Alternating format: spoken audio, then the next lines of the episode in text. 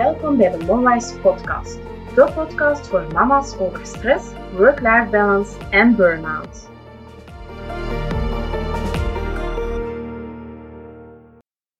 Welkom bij deze elfde podcastaflevering van de Momwise podcast. Vandaag geef ik je graag drie tips om te stoppen met jezelf tegen te houden om minder te gaan werken. Eerst en vooral wil ik zeggen dat het uiteraard geen verplichting is om als mama minder te gaan werken. Ben jij een mama die het helemaal oké vindt om voltijds te werken? Kijk goed voor jou. Gewoon blijven doen. Maar deze podcastaflevering is voor die mama's die dat stiekem of niet zo stiekem, maar diep van binnen wel graag zouden willen, maar het toch niet doen. Velen dromen ervan om minder te gaan werken, meer quality time met je gezin doorbrengen en toch doen ze het niet. Hoe komt dat nu? Wel, er zijn verschillende redenen waarom mensen die stap niet kunnen of niet durven zetten. In deze podcastaflevering onderzoek ik graag samen met jou de meest voorkomende oorzaken en geef ik je graag enkele tips om daar even bij stil te staan als jij dit ook herkent bij jezelf. De eerste is, dat kunnen wij niet betalen. Ik hoor dit heel vaak. Ja, ik wil wel minder gaan werken, maar dat gaat niet, want we hebben het geld echt nodig. We kunnen dat niet betalen. Nu, ik ben ervan overtuigd dat dat voor een aantal mensen zeker de realiteit is. Er zijn echter ook veel mensen die dat wel zouden kunnen, als ze meer inzicht zouden hebben in hun uitgavenpatroon en bereid zijn om daar kritisch naar te gaan kijken. Met andere woorden, gaan kijken naar, oké, hoeveel geld komt er binnen en hoeveel geld gaat er nu eigenlijk buiten en naar wat gaan wij dat geld eigenlijk, waar gaan we dat aan geven, waar besteden we dat aan? Misschien ben jij wel een van hen. Nu, hoe pak je dat aan? Houd je inkomsten en uitgaven eens een maand nauwkeurig bij in een papieren of een digitaal notitieboek. Het bedrag, type uitgaven, bijvoorbeeld kledij, ehm, of gewoon ja, een losse koffie, hè, want daar, uh, dat is bij sommigen toch een, uh, een verdoken kostje. Als je het optelt, dat uh, toch wel een aanzienlijk bedrag is op het eind van de maand. Groepeer je uitgaven dus in categorieën. Bijvoorbeeld vaste kosten, energie, water, huur of lening. Daarnaast kan je ook een groepje voeding en hygiëne nemen. Medische kosten, kleding, zoals ik daarnet zei, hobby's, losse uitgaven. Probeer ze een beetje in groepjes te zetten. Bekijk vervolgens in elke categorie heel kritisch of dat echt is wat je nodig hebt en of dat je toch niet ergens een kostenbesparing kan doen. Bijvoorbeeld, is het echt nodig om elke dag een Starbucks koffie te nemen? Bijvoorbeeld, is het echt nodig om elke dag een broodje op je werk te eten? En zo verder. Kijk waar jij blij van wordt. En anderzijds, uiteraard, um, moet je niet stoppen met dingen uh, waarvan je zegt van, oh, dat maakt mijn dag echt die koffie, daar kom je niet aan. Het is vooral belangrijk om af te wegen, kan ik dit opgeven voor mijn droom om minder te gaan werken? Daar gaat het eigenlijk om. Want wat je daarmee bespaart, kan misschien net maken dat het wel zou kunnen. Tot slot, misschien een bonus tip. Heb je nog geen kindje bij je zwanger? Doe deze oefening wel eens voor er een kindje is en begin alvast geld opzij te zetten.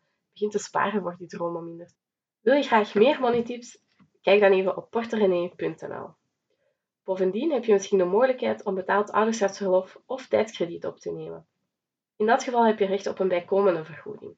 Vraag ernaar bij je personeelsdienst en of je plaatselijke RVA-kantoor. 2. Ja, dat kan niet bij mijn werk. Ja, dat gaat niet op mijn werk. Ja, jammer genoeg is dat nog steeds de realiteit. Hoewel je als werknemer rechten hebt, zijn er werkgevers die de keuze om deeltijds te gaan werken heel sterk ontmoedigen. Of er zijn functies waarin deeltijdswerken gewoonweg ja, niet mogelijk is of niet toegestaan wordt. En ja, dat kan wettelijk gezien. Het waarom erachter is zeer technisch en zou ons hier ja, een beetje te verleiden. Ja, het, gaat, komt er eigenlijk vaak op neer dat een werkgever um, ja, mensen in bepaalde functies niet kan missen, omdat die zo belangrijk zijn voor het voortbestaan van het bedrijf. Als we dat in uh, heel juridische termen zetten. Nu, bottom line, of heel belangrijk is, dat je dit best op voorhand eens nakijkt in het arbeidsreglement van je werkgever. Ik liep hier ook enkele jaar geleden tegenaan. Ik merkte dat ik diep in mijn hart veel meer tijd voor mijn gezin wil vrijmaken. En ja, in een managementfunctie is dat echter heel vaak moeilijk. Um, ik kreeg nota bene ook van een mentor te horen ja, dat ik moest kiezen. Het was iemand waar ik heel erg naar opkeek. En die zei mij gewoon vlak af, kijk, of je kiest voor het moederschap en je gaat minder werken, of je hebt een interessante job. Het is het een of het ander. Dus met andere woorden, als je interessant werk wil doen, dan moet je kiezen tussen je gezin en je werk. En ja, het was iemand waar ik naar op keek. Dus uh, heel eventjes dacht ik ja, dat dat de waarheid was. En toch, ik was zo boos en gefrustreerd en ik dacht, dat kan nu toch niet. Ik voelde dat ik mij daar niet kon bij neerleggen. Moest ik keuzes maken? Zeker. Moest dat ook betekenen dat ik geen interessante taken of projecten meer kon doen? Ja, dat kon ik echt niet vatten dat dat, ja, dat, dat zo was. Of dat dat, ja, dat kon toch gewoon niet. Wat ik gedaan heb, en dat is echt een belangrijke tip, met alles wat met jouw loopbaan te maken heeft, ga een keer luisteren bij andere mensen. Ik heb dat ook gedaan. Ik ben uh, gaan kijken uh, mensen met wie ik samengewerkt heb, uh, mensen die ik ken via mijn netwerk. En ik ben eens gaan horen, kijk hoe dat zij dat aanpakken, wat zij daar precies van vonden. En ik hoorde daar een heel ander geluid. En wat is daaruit gekomen? Ik werk drie dagen per week als freelancer.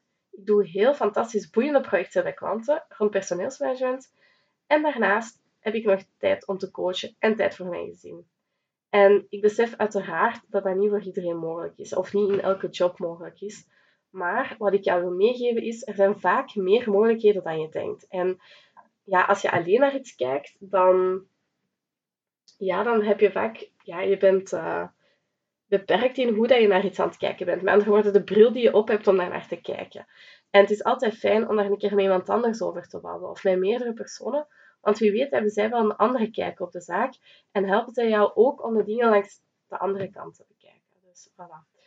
Mijn tips nog even samengevat. Durf te informeren. Vraag het eens aan collega's die al deeltijds werken, hoe vlot dat je werkgever daarmee omging. Durf je ook te informeren bij je personeelsdienst. Heel vrijblijvend. En drie, proactief. Voor je gaat solliciteren voor een nieuwe job, check een keer hoe gezinsvriendelijk een bedrijf is. En hoe en of en hoe zij inzetten op een goede work-life balance. Nu, de Gezinsbond heeft een charter voor gezinsvriendelijke bedrijven. Op hun website kun je alvast kijken wie dit ondertekend heeft. Uiteraard zijn dat niet de enige werkgevers. Het is heel belangrijk om een keer te gaan kijken op hun website en ja, je ook te bevragen, misschien bij mensen die daar al werken. En tot slot ook zeker um, ja, tijdens je gesprek. Nu, uiteraard betekent dat ook niet dat je meteen recht hebt om deeltijds te gaan werken. Er zijn steeds een aantal voorwaarden verbonden en in bepaalde situaties kan een werkgever, zoals ik gezegd heb, dat dus echt wel weigeren. Informeer je dus vooraf goed bij je plaatselijke RVA-kantoor. En onderzoek in elk geval wat de mogelijkheden zijn. Voel je dat je eigenlijk ook niet meer zo goed voelt in je job, of dat die nu voltijds is of deeltijds is, dan raad ik je aan om uh, een goede loopbaancoach onder de arm te nemen. Meer daarover in een latere podcastaflevering. Voilà, de twee belangrijkste redenen die ik al gegeven heb, waren vooral, ja, we kunnen dat niet betalen. Twee, dat kan niet bij mijn werkgever. Maar drie, heel vaak wat ook speelt, is angst voor verandering. Nu, ja, het kan wel zijn dat je bang bent om te veranderen en dat je eigenlijk ergens altijd excuses zoekt om toch de stap niet te moeten zetten. We zijn als mens zo ingesteld. Hè? Dus um, ik ga nu niet heel veel biologisch vertellen, maar het komt er eigenlijk op neer dat we als mens gebouwd zijn om te streven naar zo weinig mogelijk verandering, want dat is veilig.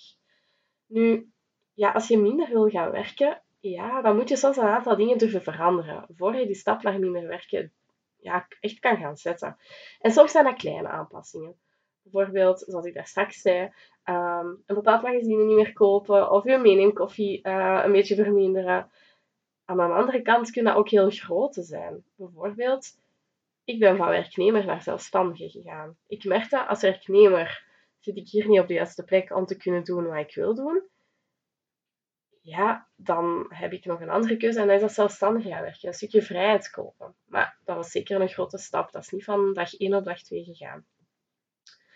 Nu, niemand kan je dwingen. Alleen jij kan voor jezelf uitmaken of die verandering opweegt tegen de voordelen. Maar wat zijn nu die voordelen?